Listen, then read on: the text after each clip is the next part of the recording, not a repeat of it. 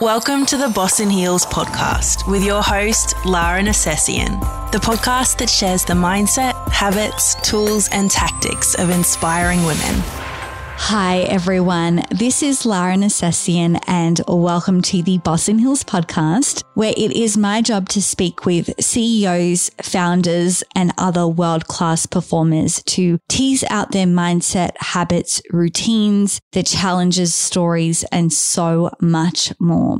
I am so excited to announce today's guest because let me tell you, they did not disappoint. But before we do get into the episode, just a quick note. If you are enjoying the episode, if you enjoy this show, then please take a moment to subscribe, rate and review the Boss Hills podcast on Apple Podcast. It is truly the best way that you can show your support and that we can continually put out episodes like today's one. So thank you so, so much to everyone that has already done that. I truly see all the love come through for the show and I'm forever grateful. So, with that being said, today's episode is a bit of a masterclass in turning adversity into success. Alison Egan and Maria Lucas are the founders of the Institute of Aesthetic Teeth Whitening. But before they became friends and business partners, they were rivals in the dental industry. Maria was a trained dental hygienist coming from a family in the industry who looked at Alison, who was building a successful mobile teeth whitening company of her own without any formal qualifications, with just a little bit of skepticism. so, what began as a rivalry really turned into an overnight friendship, and the two eventually have joined forces throughout the pandemic to start IATW. This episode is golden. We, firstly, we hit it off. The three of us met for the first time on the day that we recorded this in the studio. And the girls are just absolutely awesome. We just had the best kind of conversation. This conversation went everywhere. We spoke about what it's like to go into a business with your rival, aka frenemy, and also talked a lot about setting really firm boundaries and the specific practices that Alison and Maria have in their day to day lives to protect themselves, to protect their energy, and to be able to sustain all of the things that they do. Alison also shared about what it's like to be a mum whilst running her empire and some of the challenges and, and ways that she structures her day to be able to really do it all. So we really covered so much ground in this episode. There is so much wisdom, so much knowledge, so much insight. We really did go anywhere and everywhere. And the result of it was just a really insightful and enriching conversation. So without further ado, please enjoy this conversation with Alison Egan and Maria Lucas.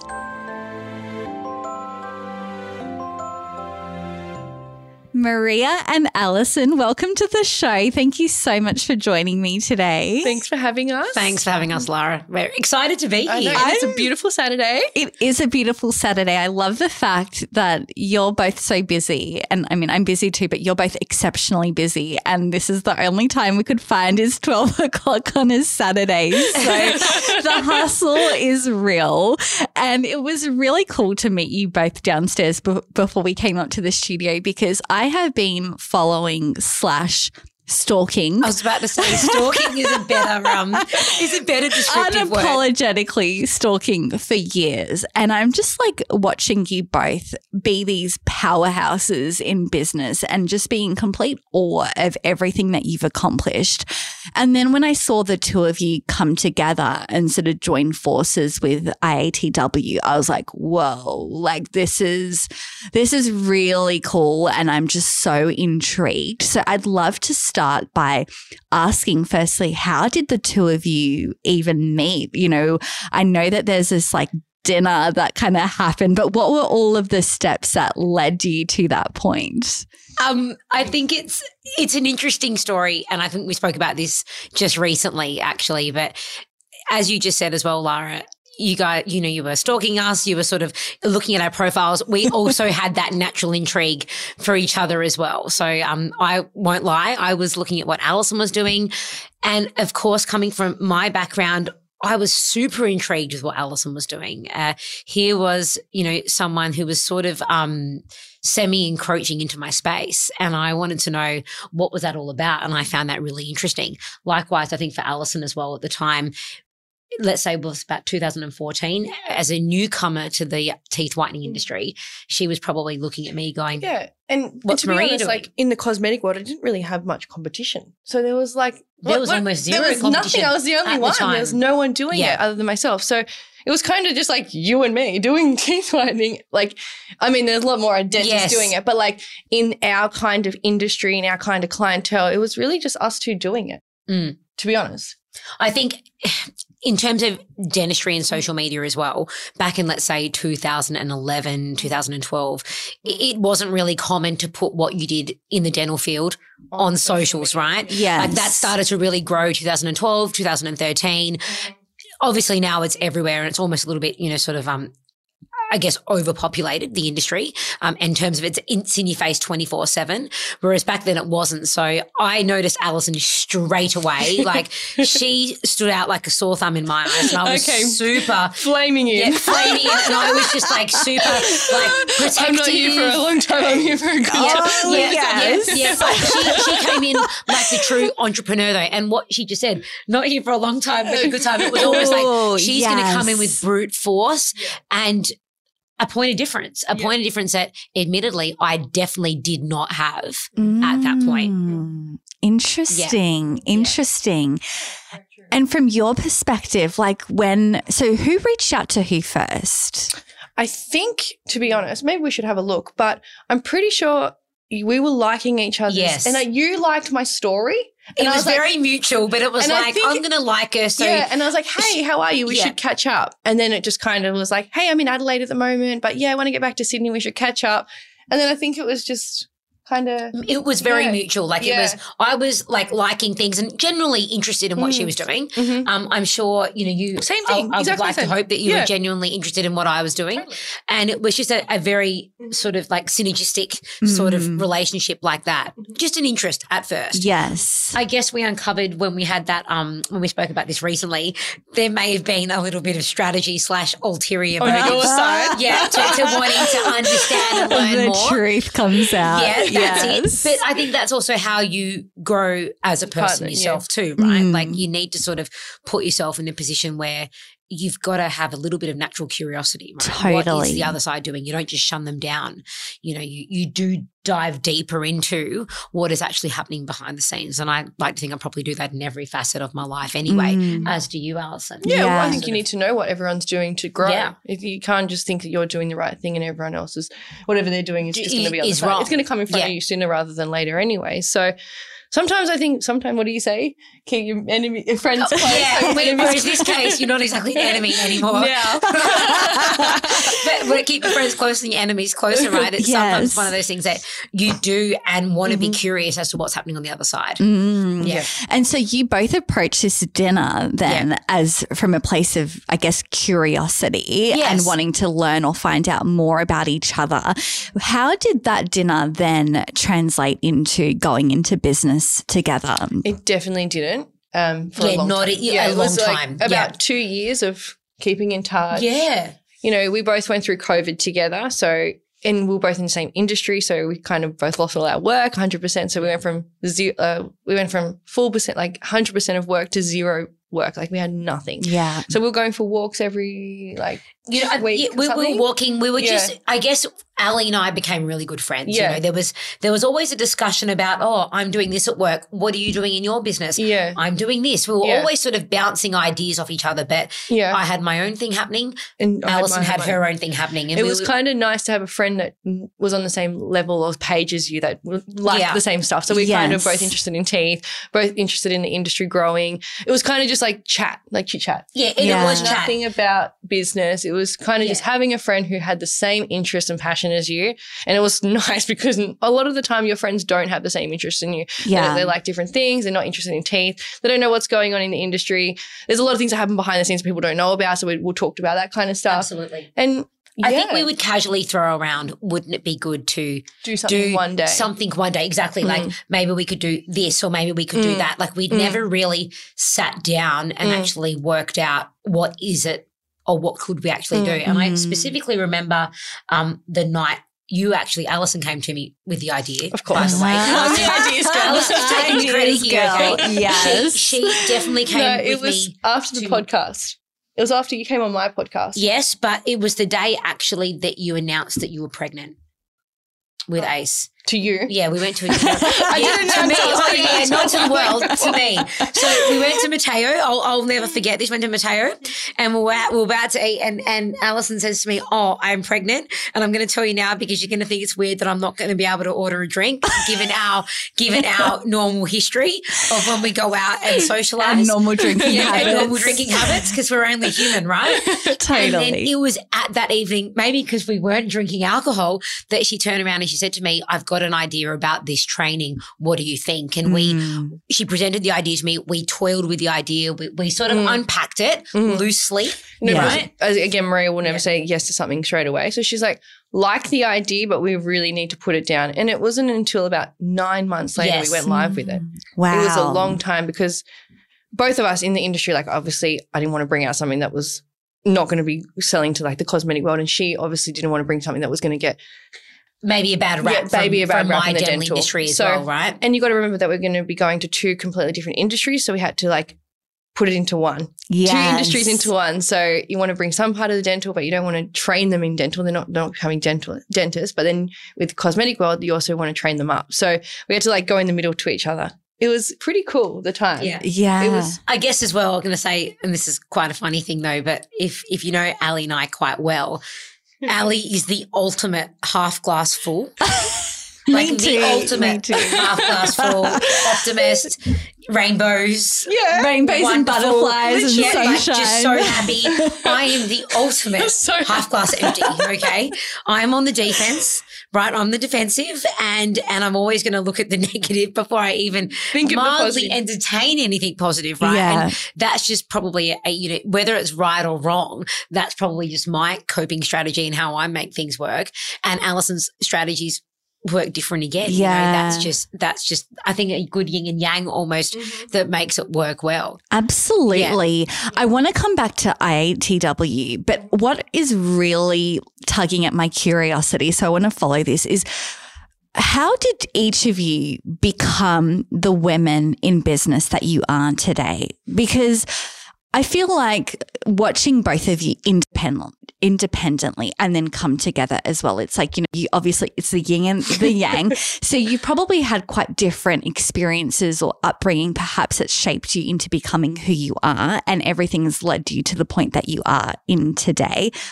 What did that look like for you? Where did this hunger and this entrepreneurial spirit and this fire in both of your bellies, which you can just feel, where did that come from? I'll let Ali take this one first. Oh my God. How do I even say this? So, pretty much, where do I look? So, when I started, it was never ever going to be as big as it was in my head. It was never, I didn't ever expect it to be what it is today, right?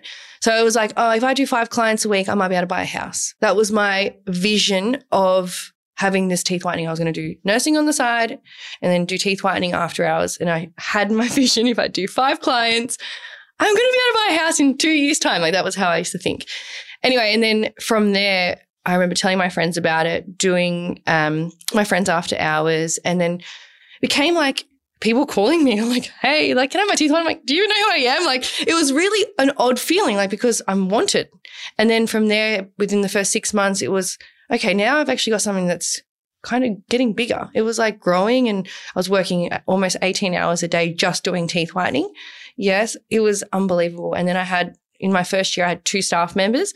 So me and the two other staff members were just working and working and working. And to be honest, it wasn't until about a year ago I was like, wow, I've actually got something that is I've made this, I've created this. It didn't ever sit there and be like, this is what I want to be. I want to be a boss person. It wasn't it was never meant to happen. It was just I loved what I did, and then I loved even more what I did, and then it became like a passion, and then it became like oh, I can grow like this, and I can go to I can go to America, I can go to Queensland, I can go here, and then at the time I met really good people, so I hired everybody that was smarter than me, as you do, Yeah.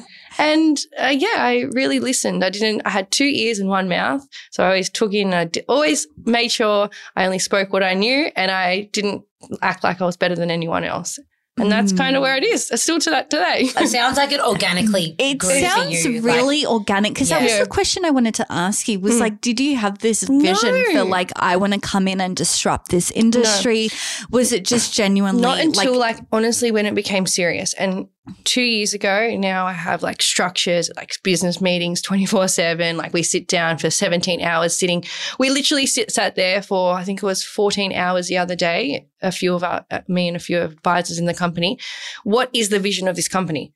And we had to sit there, and that was the answer. And that we sat there for 17 hours talking about it. And you know what it is? It's making people feel confident. Mm-hmm. And that's when it becomes it becomes a business now. So why how do we make people feel more confident about themselves rather not making them feel low about themselves and more comfortable about themselves? And what do we want out of this business and where do we want to grow? And now it's become a business.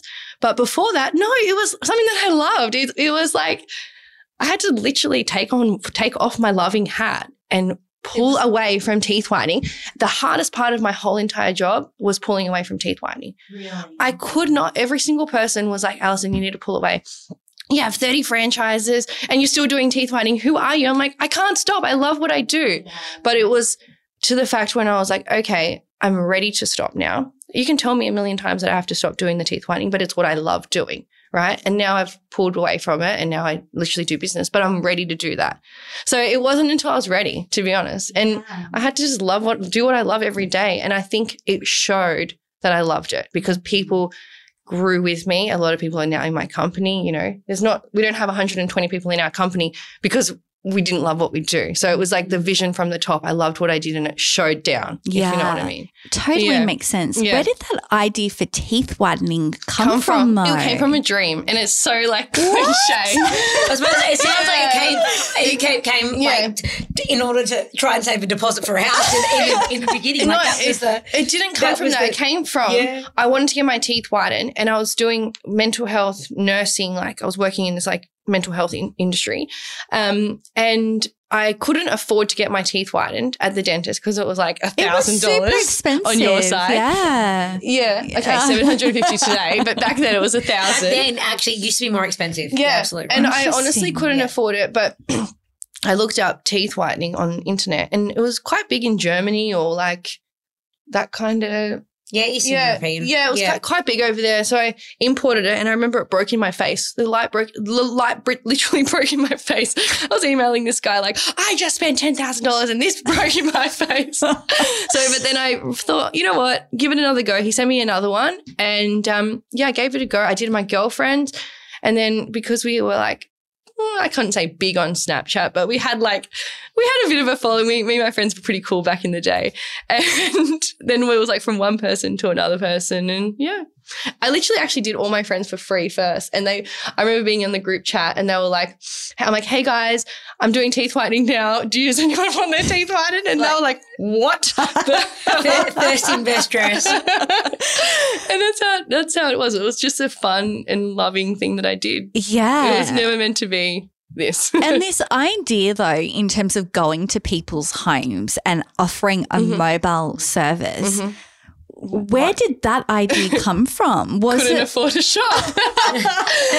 Honestly, like you think about how did all this happen? It's because zero dollars. I had nothing. So when you think about that, you just got to make it work with what it did. But what it actually did, it was a really cool service. It actually led me into this. Everyone wants to be at home. Everyone wants Well, to do it you're with bringing their friends. convenience to people. Yeah. That's what you're doing. Convenience and confidence Yeah. to people these Yeah. days. Yes. Yeah.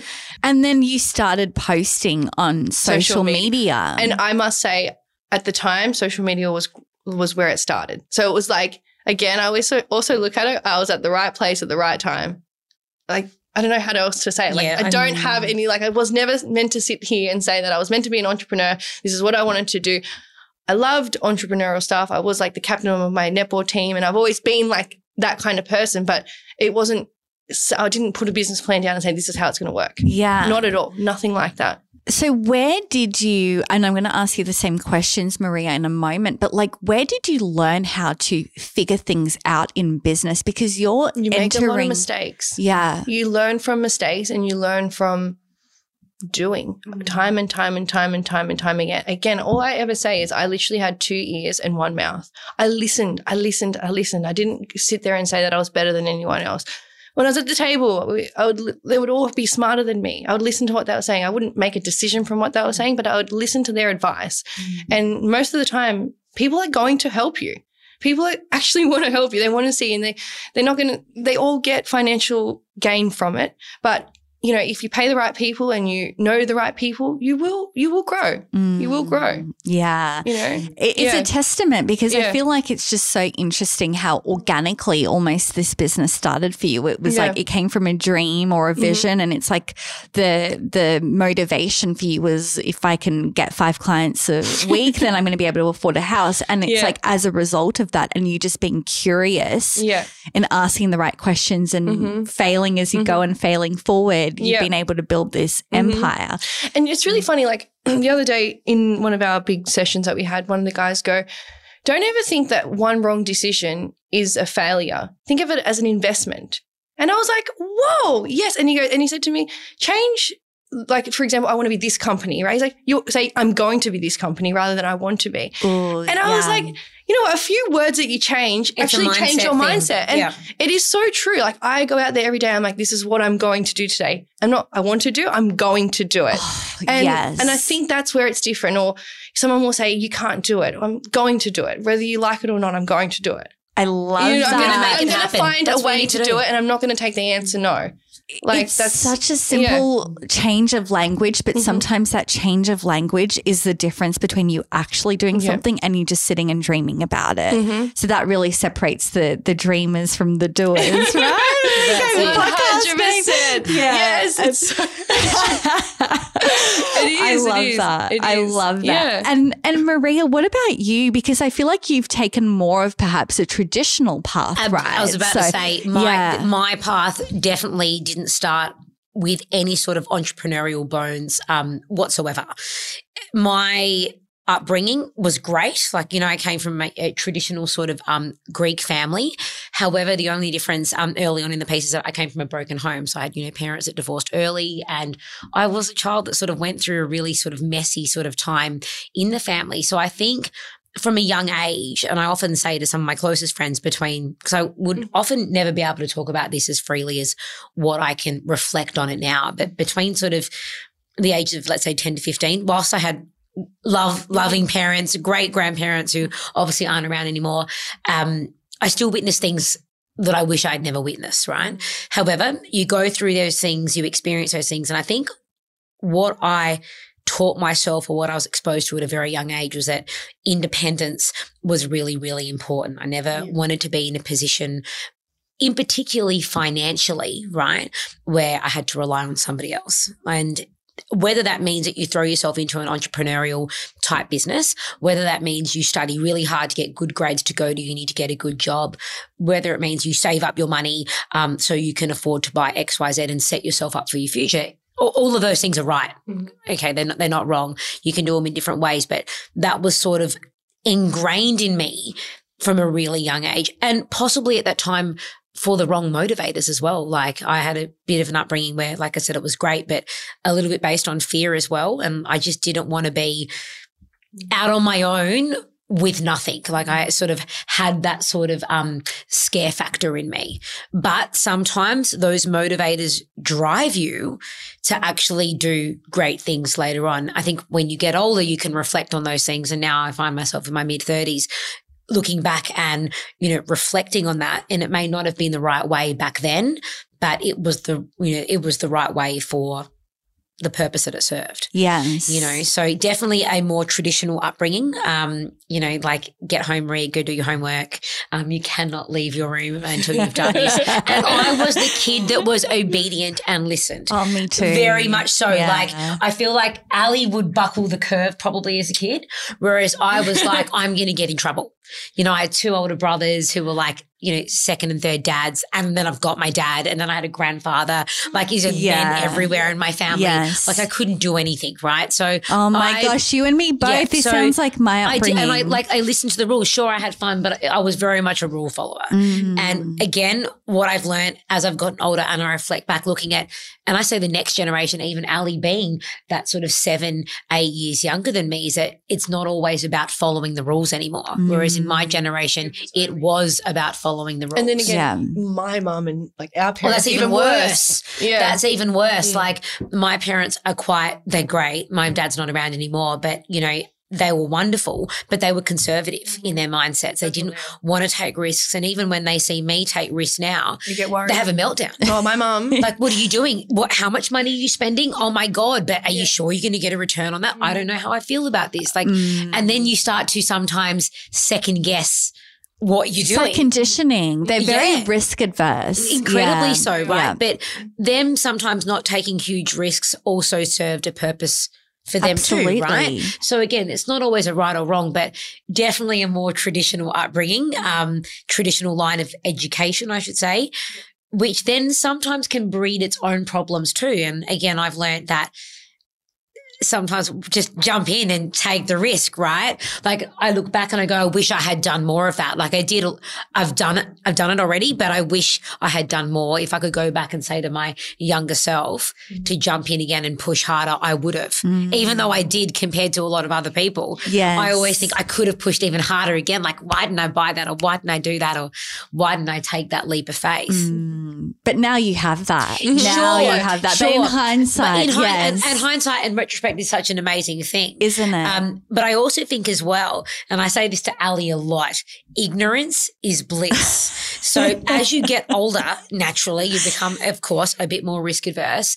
That sometimes when you don't know as much, Yep. you do jump in a bit more with two feet and look at all the positives. And often it will work out fine because Yes. in life, generally most things work out to be okay. yes. But I I always say to myself, if I started a teeth whitening business now with a kid, a family, It would have been a a house, completely different thing. I had no fear. Let me tell you, and I had Yeah. nothing to lose. Let me tell Yes. you. But now, I would, like, I would think, oh my god, I'm so no, I'm not doing that, Alice. And pull yourself away from that. Or I'll Yeah. get offered like an investment into something or something. I'm like, I You've am got it. not Yeah. touching that. like, but before I'd be like, yeah, sweet, I'll just give it a go. You know. yeah, when you've got nothing to Mhm. lose and Mhm. you, you just have everything to gain, right? It's different. So yeah, it's Yeah. a different it's a different game. Yeah. yeah. Like yeah. I moved from my hometown of Adelaide to Sydney when I was 24 at the time. Now, if you told me to move now at the age of 35, 36, I'd be like, what are you kidding? I'm not moving. Like I've got a mortgage. I've got this. I've, I'm involved in a business. I've, I've got patients I need to see at work. Like I've built up all this stuff, right? Whereas back then, when you are often younger, you've got this energy, you've got this mm-hmm. drive, this fueling passion that mm-hmm. you're, you're happy to put those grinding hours in to get there. But like we spoke about this morning, you sort of, you hit sort of 34, 35 and you're like, I need seven hours sleep. I, I need that. I can't do this four or five hours because that whole busy hustle thing also isn't glamorous anymore. Mm, it yes. used to be. Mm. It's actually mm. not. And I hate how I we agree. glamorize that being busy makes you important. Like I think agree. Yes. Being busy is bullshit. Like that's what I yeah, and it's, It's like not I a- feel like that Yeah. phase. There was a real like hustle phase, hustle Yeah. culture, glamorizing that, glamorizing you don't need sleep, and you know you can still. And I you know, used to be that. I, used to like I- priding myself on telling everybody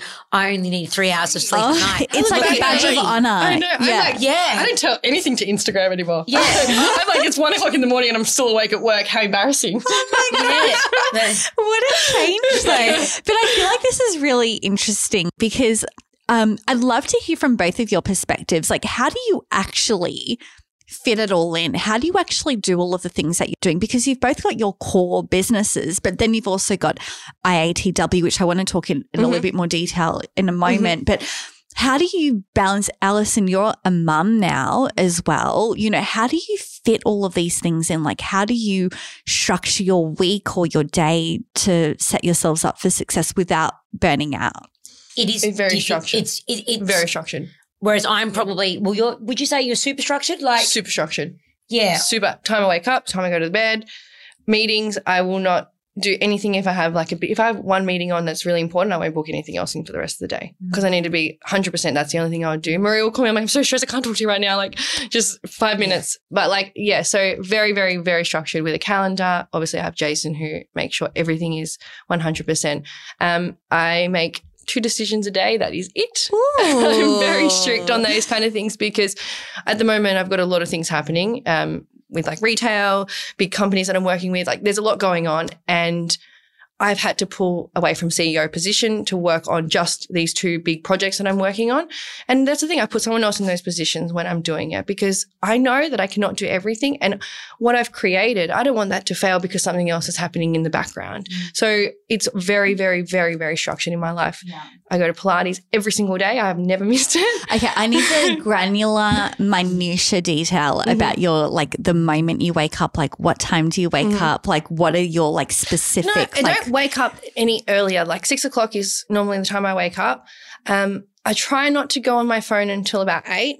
I try my best if I don't, if I can, because I do like to have a bit of family time and make sure like my son gets to school good. He's at school three days a week, and then I've got my family. So I have a lot of help, I must say, like a lot of help with my family, which I'm very blessed about because I know a lot of people don't. So, I mean, like God wish, God willing, it's like the best thing ever, and it's good because he's really close with my like my in-laws as well and then obviously my family. So it makes me feel really happy that we're all kind of doing it together and it does, it mm. does take a whole entire Tribe, village, village to get a family. Yeah. and um, yeah so pretty much becoming a mum has changed me forever. It's actually to be honest given me a lot of purpose in life. And i have never ever spoken about this but when i was pregnant i really struggled. I was I couldn't understand how I was going to have a baby, have a business, and have it all. Like it didn't make sense to me because I was working so much that I'm like, I'm either going to lose my business or I'm going to be the worst mum ever. And then the minute that I had this kid, I was like, holy shit, I can do it.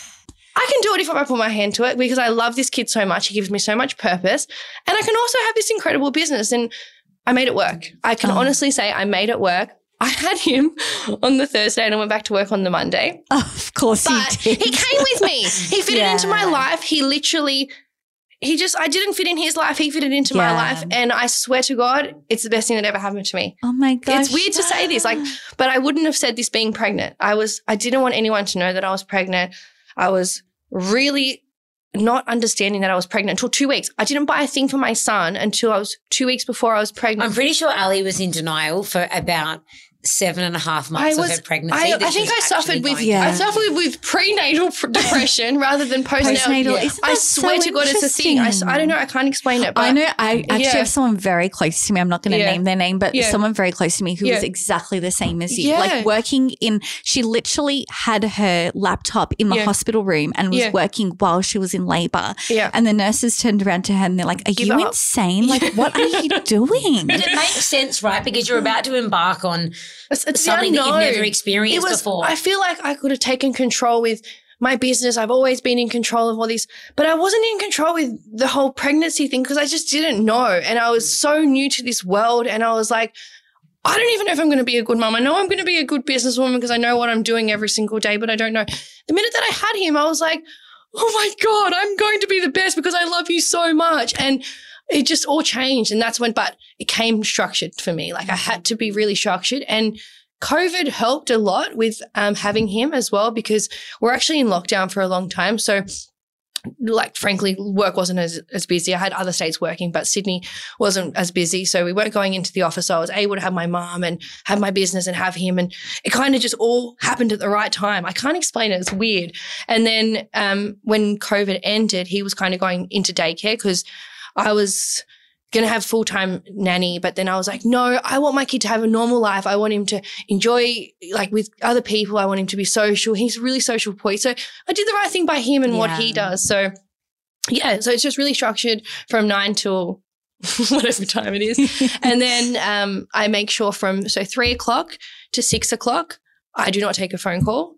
I'm I go and pick him up from school. I spend, I bath him, I do whatever. And if I need to go back to work, I go back at six. And then from six o'clock onwards, I'll work. But yeah, every single day from three to six, don't call me because I'm not answering. and I think you have to, boundaries you have in to. place. And I think you can get whatever you need to get done in the amount of times that you do. And I am 28 years old, so I still do have a little bit of energy sometimes. Wait till you're 35. Yeah, wait till I'm 35 and sitting here. I can't even talk. But um, no, no, I, I still do have a fair bit of energy and I love what I do. So you do You're it energized Yeah. by Yeah. it because you love what you do and you love your son, so you prioritize him. And Yeah. I think actually having that good structure and those disciplines in place almost makes you more productive because you're like, you know what, this is my dedicated time, like between 6 a.m. and 9 a.m. to do this. Yeah. And then between like 9 and 3, it's like to do this. Yeah. Three and six is like this. And Yeah. then six onwards is a different block. And it actually forces you to be so much more, from my experience, effective in the time that you do have.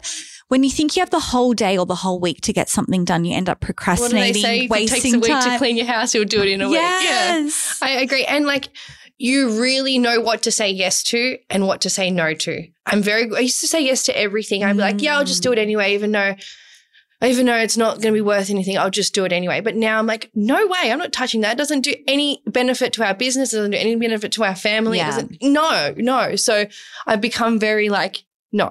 and what I want and focus and I'm in one line. I'm not Mm. taking all these zigzags anymore. And yeah, really, really loving what I'm doing. I love how you've been able to really cultivate and create that for yourself because I think that you epitomize, you know, what the definition of a successful working mother looks like, who's also not just a working mother, but has a freaking empire that she's like built in the in the background. And so it's just really actually really nice to see, okay, you actually can. You Yeah. can have it all. And you can also, yeah.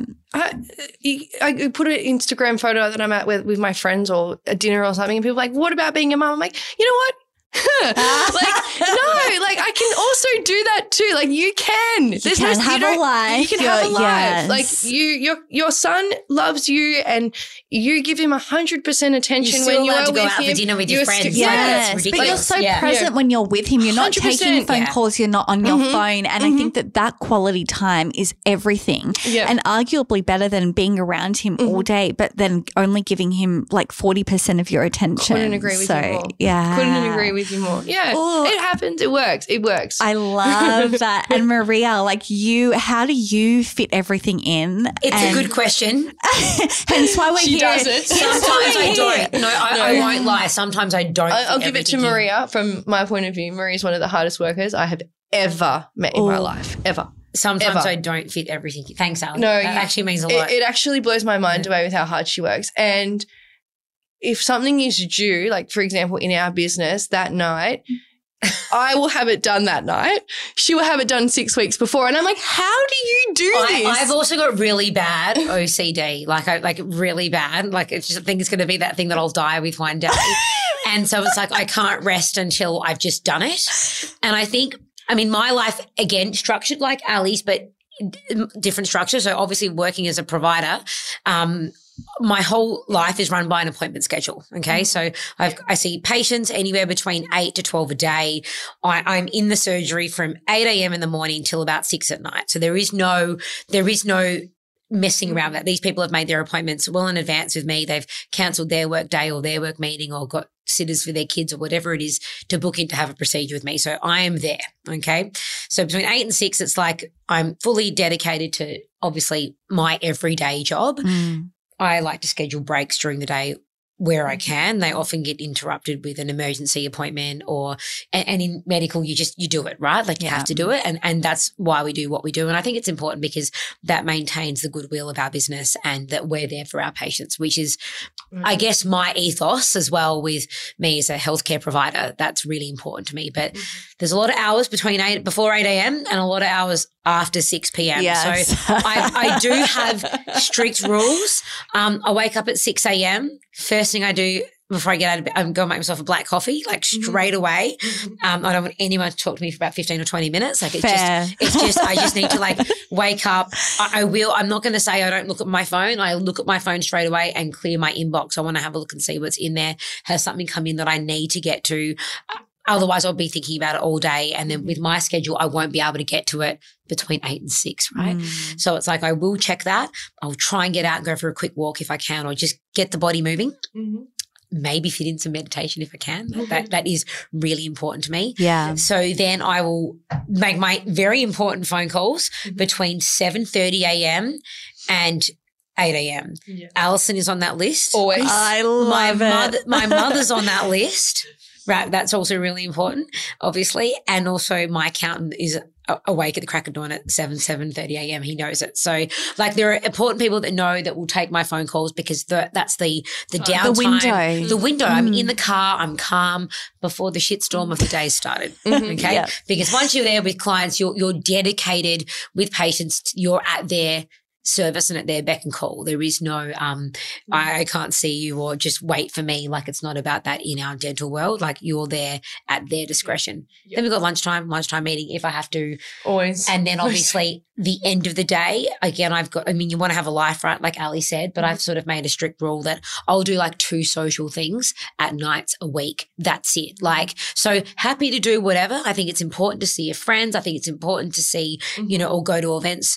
But I, I'm also great at saying no. Like I'm not doing that on Tuesday night because A, I also know that energy wise, I need to be home. Yeah. And also, if something comes in that day that I need to work on, I need to be free between, let's say, the hours of, you know, 7 to 9 p.m. at night, that I want to be able to jump on my computer and do my work and get it done Mhm. before I go to bed. I don't want Yeah. to go to bed late. I need Yeah. my sleep. Again, I'm not going to glamorize no sleep. I need these days seven hours sleep Absolutely. and I want to be able to wind down too. So I think you need to be able to say and put a hard stop on a no or say I just I can't do it that night. And even with weekends, like weekends become really valuable to me, right? You, I've got 48 hours on a weekend where I'm not in my normal job, Mhm. right?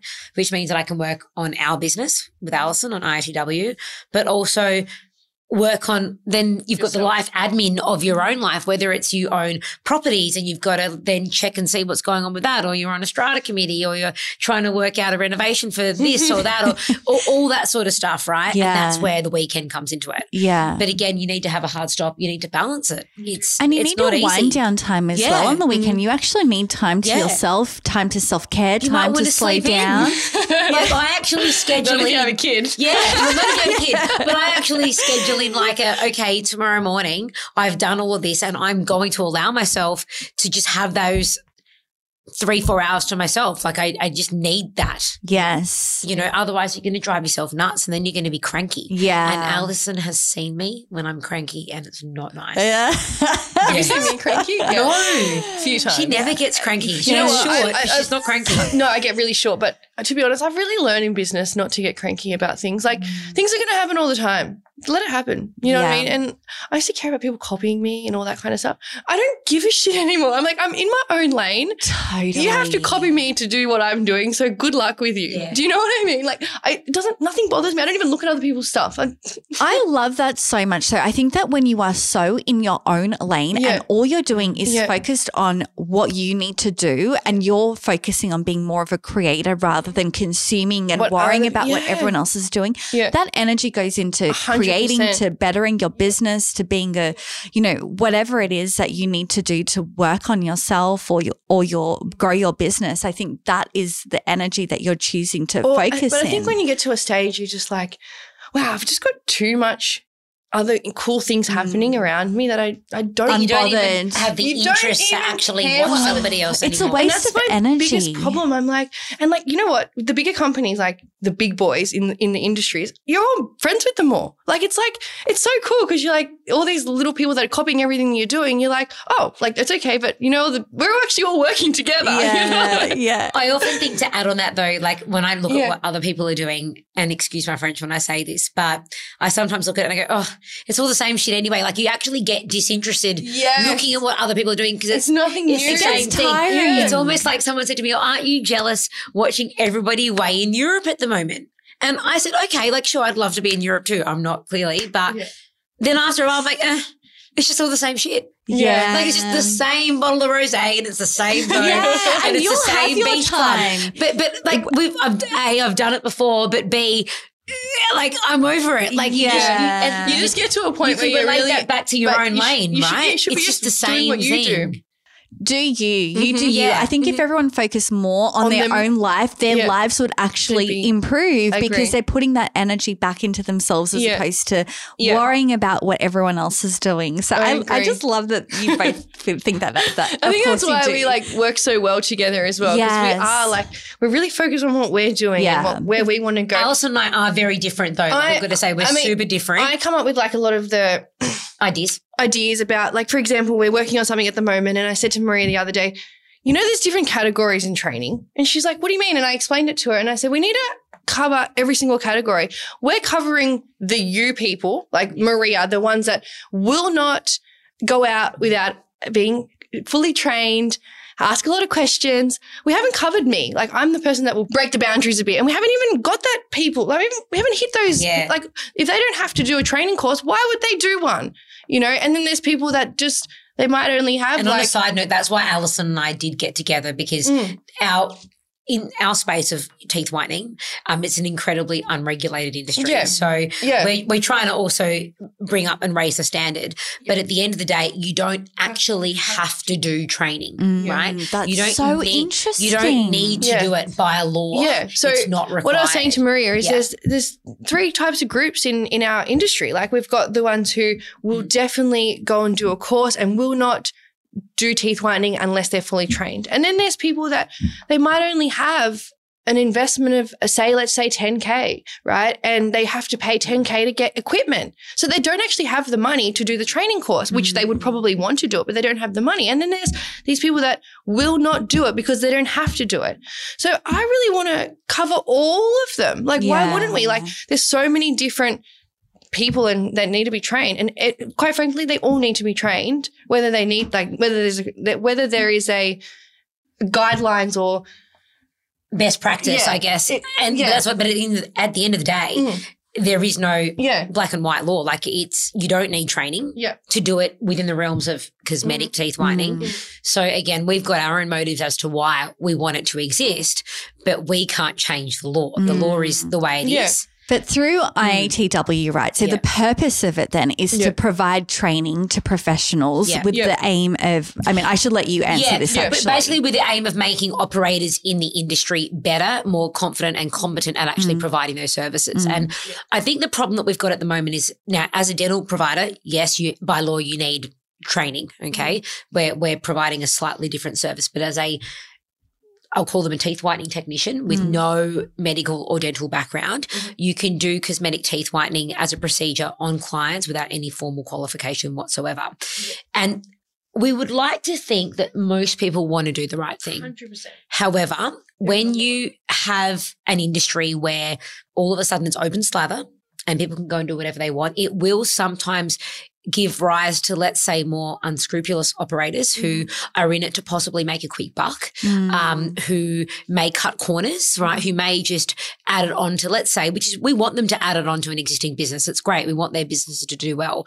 But if they don't have the right training or they think it's really easy or they don't use the right products or they possibly don't screen the client well enough, right? Because they didn't have training, right? Then all of a sudden we see a rise of more adverse reactions or basically um, issues that shouldn't have happened in the first place had they had some training. Mm. So we're trying to get And- the and message to be out frank, there. We've had a lot of people who Yeah. currently do teeth whitening and then have come onto our course, and they were like, "Oh, we didn't know anything about this. Yeah. We didn't. We didn't even know how to apply it properly, or we didn't even know." Whether that person could Yeah. actually have it done or whether it was ethical And, and I was for like, them "You've to been have in it doing done. teeth whitening for two years prior to even coming to our training, and you didn't know this." And it just like blows my mind Mm. away with how many how many technicians don't actually know what they're doing, and they're they're claiming to be teeth whiteners. It's and they're a- allowed to claim though. On that note, they can claim Yeah, that that they are, they are. because there's nothing Yeah. wrong with that. Yes. Exactly The law says it's fine. And with all due respect, you can't generally cause too much damage if you stick within the limitations of what's legally allowed. Yeah. But then again, if you've had no training, how do you know what's legally allowed? Exactly. Right. Yeah. And so that's where we find, you know, there's always somebody, it's like in any industry, you could even have a builder that's not trained properly, even though they need a license. You know, they, they could claim that they had the right training, but they didn't, and then they go and do the wrong Yeah. thing. It's the same thing. What we're trying to do is bring an element of standardization to actually lift the profile mm. of what non-dental professionals, so these cosmetic teeth whitening technicians are doing. And I understand from the dental side how we are a little territorial. Like, who are these non dental professionals with no university degree, no actual formal training coming into and encroaching our space? Do they know what they're doing? And unfortunately, yes, some of them have then made it a bad rap Mm. for the rest of them because and I'll give a, a really just a, a blunt example. Um, somebody could come in with a mouthful of dental decay that's quite visible to somebody who's at least been trained or shown some photos as to what it looks like. But if you've had no training, the the naked eye would look at it as, oh, that's just a stain on their front tooth. Mm. Right. Whereas if you actually know what to look Yes. for, you'll be like, hang on, we can't whiten that out. You need to go and see a dentist and I'm not touching you. So we teach That- when to actually say no. Mhm. Like And we it's also the too teach, hard like, basket. We can't we can't Yeah. say like as a non-dentist, Yeah. we can't say you have this, but it looks like you might have it. Mm. Do you know what I mean? So we we looks like you might have it, but it's best you go to a dentist before and then maybe come back to us after. Yeah. It's been really good for a business like mine to to know what to look for and what not to look for. Yeah, absolutely. I just love that the two of you have uh uh found this need because I do believe it's a need in the industry to really elevate those standards because everyone collectively benefits from that, right? Like from a consumer's perspective, you mm. have that assurance that, oh, the person that's coming to my house to widen my teeth has actually gone through some kind of accreditation. Like that's Yeah. really comforting to be honest because i'm i'm one of those people that i want to know that the person that's treating me knows what they're doing when it comes to anything if you're going to touch me whether it's my, My- hair my teeth my skin like anything your- it's like people's faces, face. hair, hair, brows, skin, face. yes Like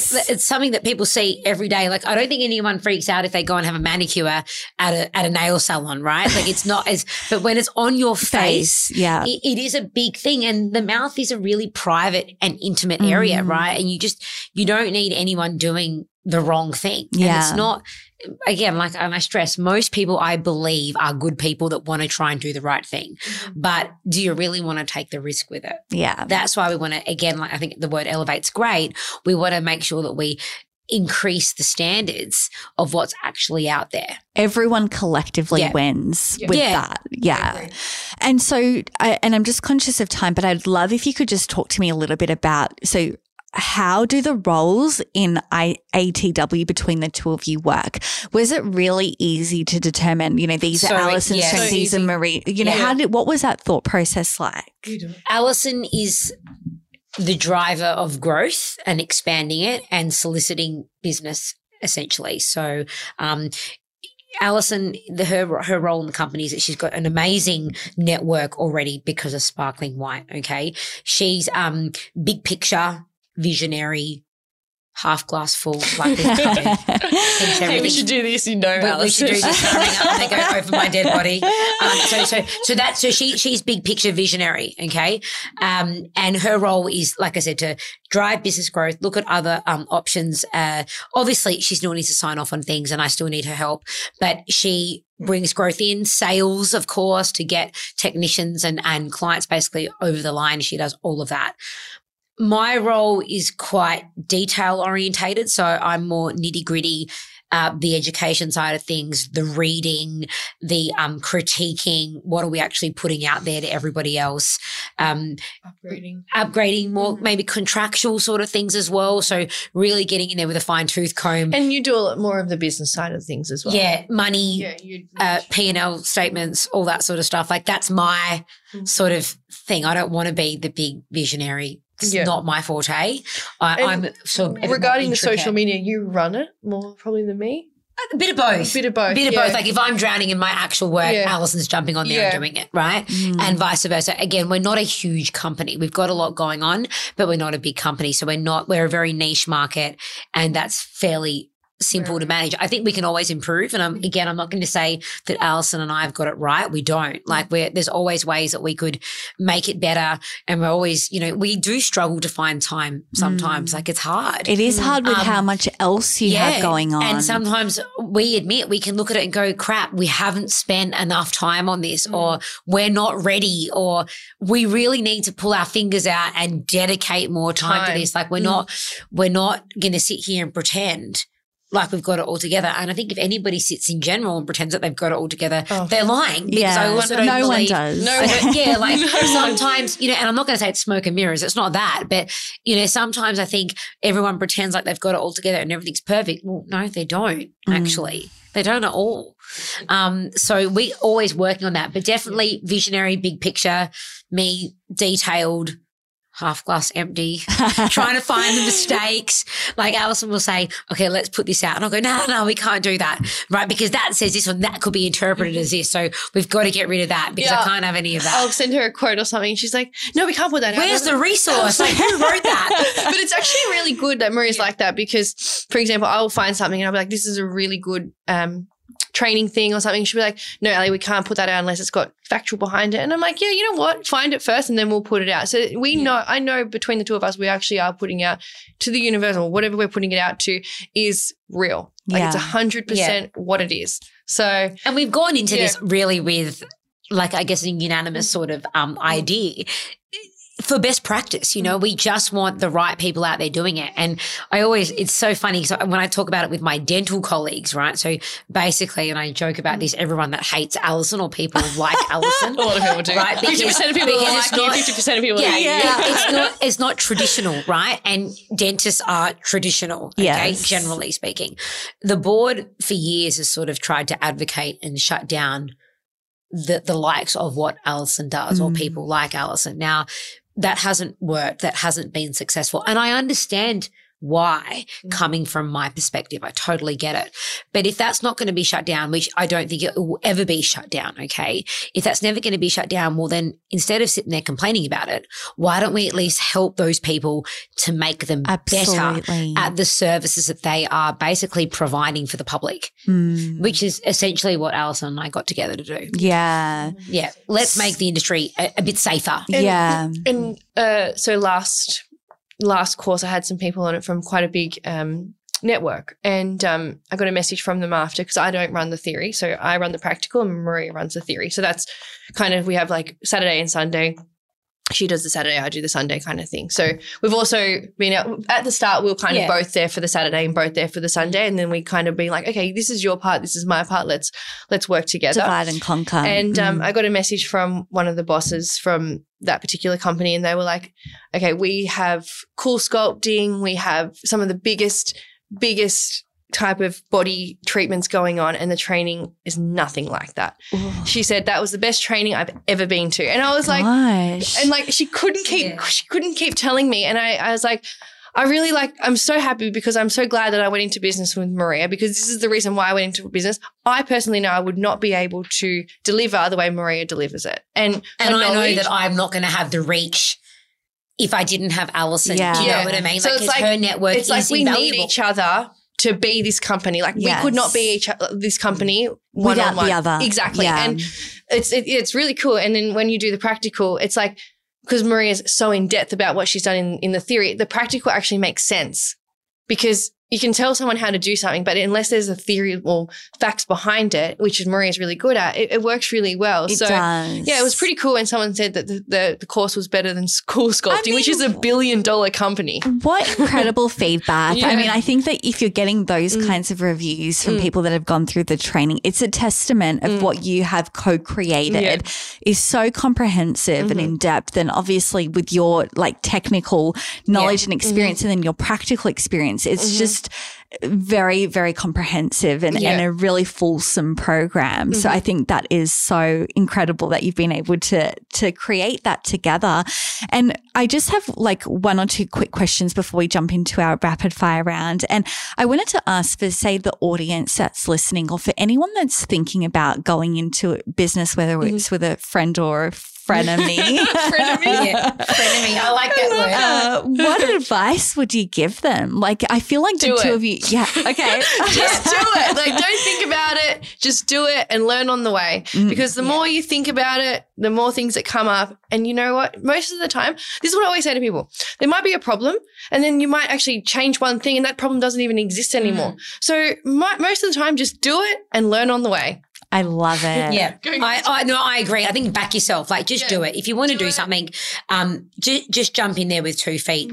I've jumped in with two feet myself for, let's say, all different little facets in my life. Some have worked. Yep. Some haven't worked. Mm. Right. And sure, we are, we're only human, right? We all look back and we go, oh, damn, I shouldn't have done that. Or I, and we all, when I say, I'm not going to say we don't have regrets. I think we all have regrets to an extent, right? Like I probably shouldn't have done that or I didn't look into this enough. I didn't base my decision on Yeah. sort of hard evidence, right? It, it happens, but we're only human. So be kind to yourself. But if it generally feels right, Mm. jump in and do it. Mm. Yeah. Follow your gut instinct. yeah, Yeah. 100%. Yeah. And we're going to jump into our rapid fire round and, and, I don't mind who starts first, but um, the first question I wanted to ask is what is one piece of advice that you'd give to your 20 year old self? Literally what I just said, just back yourself and do it. Yeah. Like, and I look back now and there are certain things that I did in my early 20s. And I'm glad I did it. Like, I'm glad that I sort of, I closed my eyes and I was like, okay, I'm just going to do it. I'm going to sign on the piece of paper. And I'm just going to like, you know, take that loan, like good stuff, by the way, not for silly money, right? But like, but like, yep, I'm going to do that. I'm going to buy this or I'm going to save this up to, to invest in that. Like I just did it. And I remember at the time, like I started, and this is now a personal thing. I started investing at sort of a, a quite a young age Mhm. and I didn't really know what I was doing. I just came Mhm. out of uni. Like I'm Mhm. on a, on a, post grad salary of about fifty-five, sixty thousand dollars a year, and I just sort of saved up whatever I could, and I just jumped Mm. in. Right. But again, I had my own motivators Mm. as to why I was doing that. But again, back yourself, just Mm. do it. Yeah. Yeah. Love it. Question two What is one thing that you've gotten better at saying no to? And a part two to that question is for anyone that struggles to say no, how do you do it?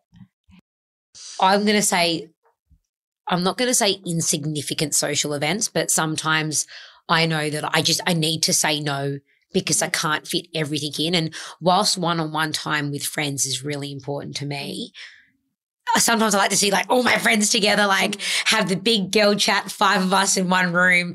Let's bang it out, right? Because like like five dinners in one week, it's easier to just go like one dinner, five of you, right? So just sometimes you know saying no to sort sometimes social things just so you can get on top of yourself, right? Mhm. Because you've still got a family, you've still got work, um, you still need like me time and rest time. So you, and, and putting like time boundaries on mm-hmm. things. So mm-hmm. I'll go to things, but I know in my head I'm vacating that event at nine. Yeah. Like I'm getting out. I don't care if everyone's going to stay on and keep drinking and and and have a banter. Like I've got a hard stop on, you know, seven to nine, or like Mm. I'm going to be out on Saturday night, but I'm going to be home by ten thirty because I need to be in bed and early up early the next day or Yeah. whatever it is. You just need to have boundaries like that. Mine's mine used to be I felt too guilty to say no to anyone. So I just do it anyway. And then I'd be like, why did I do this? It just wasted all my time.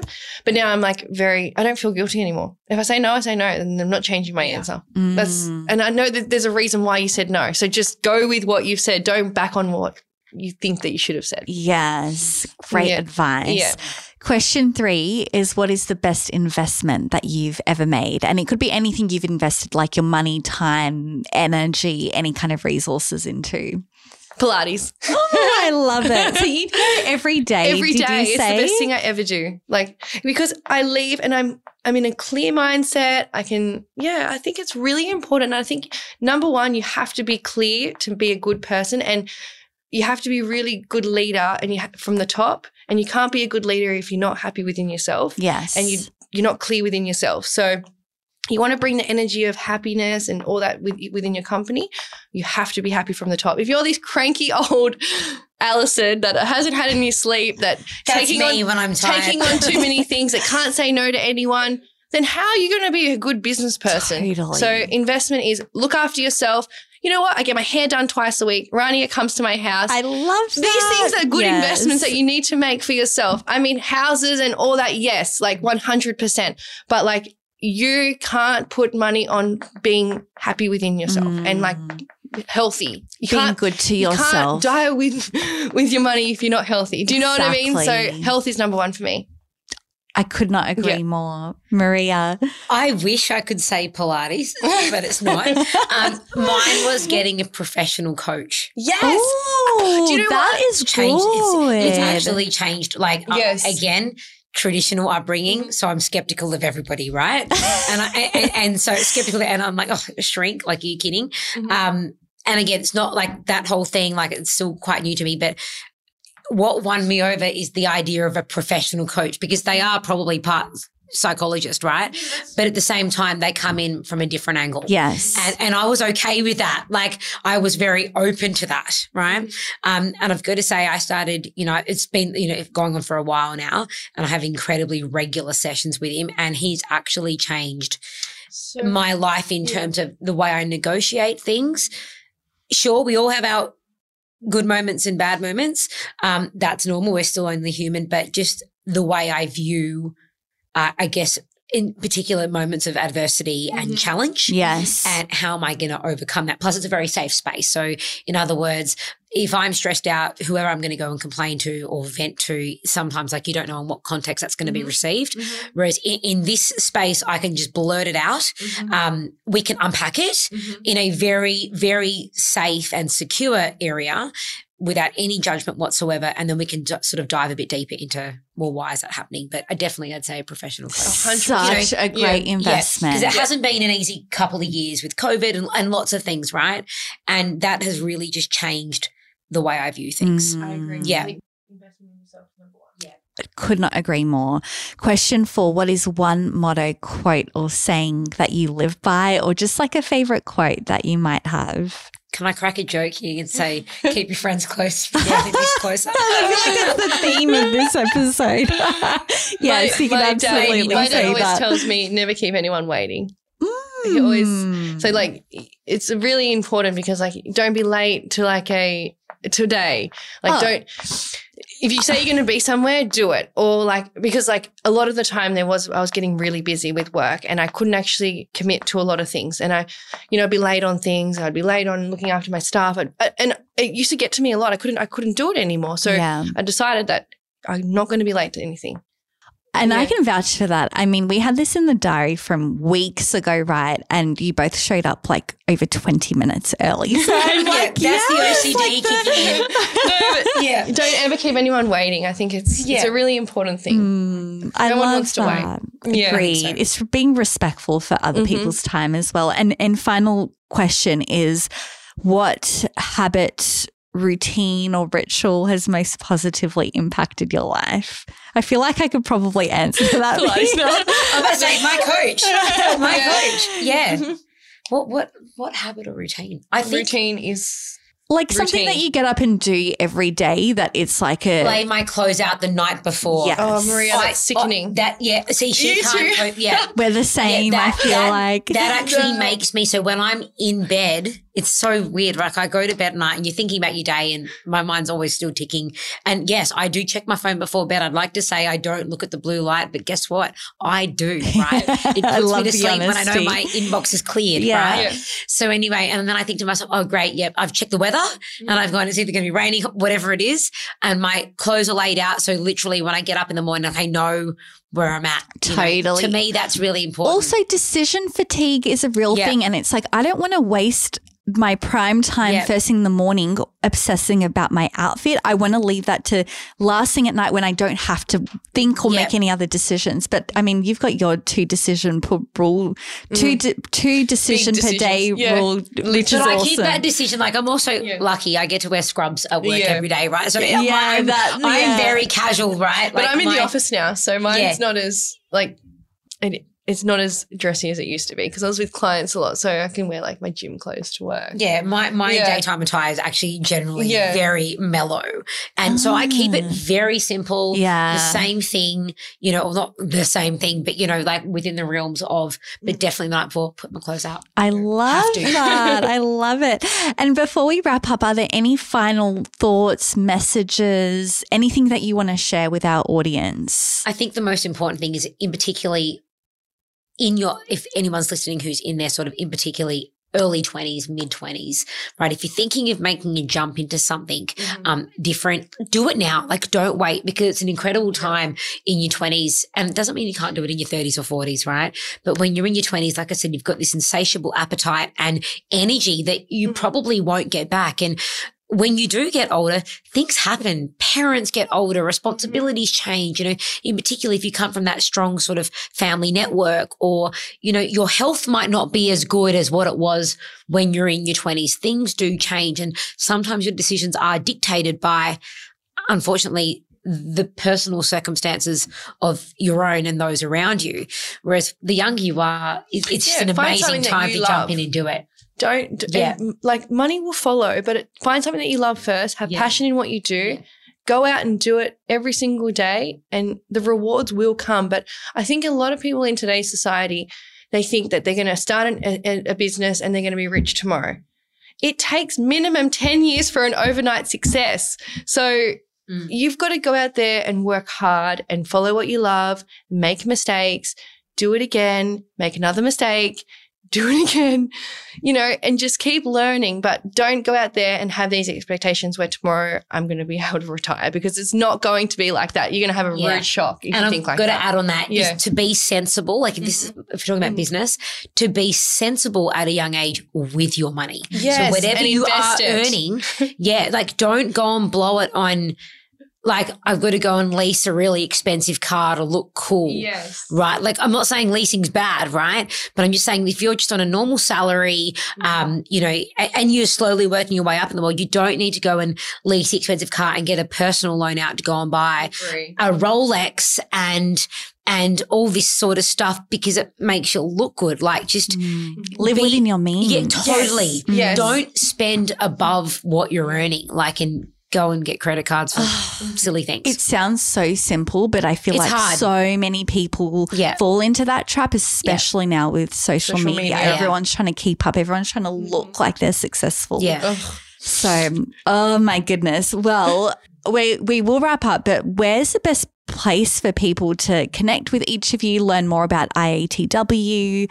So I find out- think if anyone wants to connect with us personally, it would be our personal Instagram handles, um, which we sort of talk about all of our sort of, you know, business day to day sort of activities.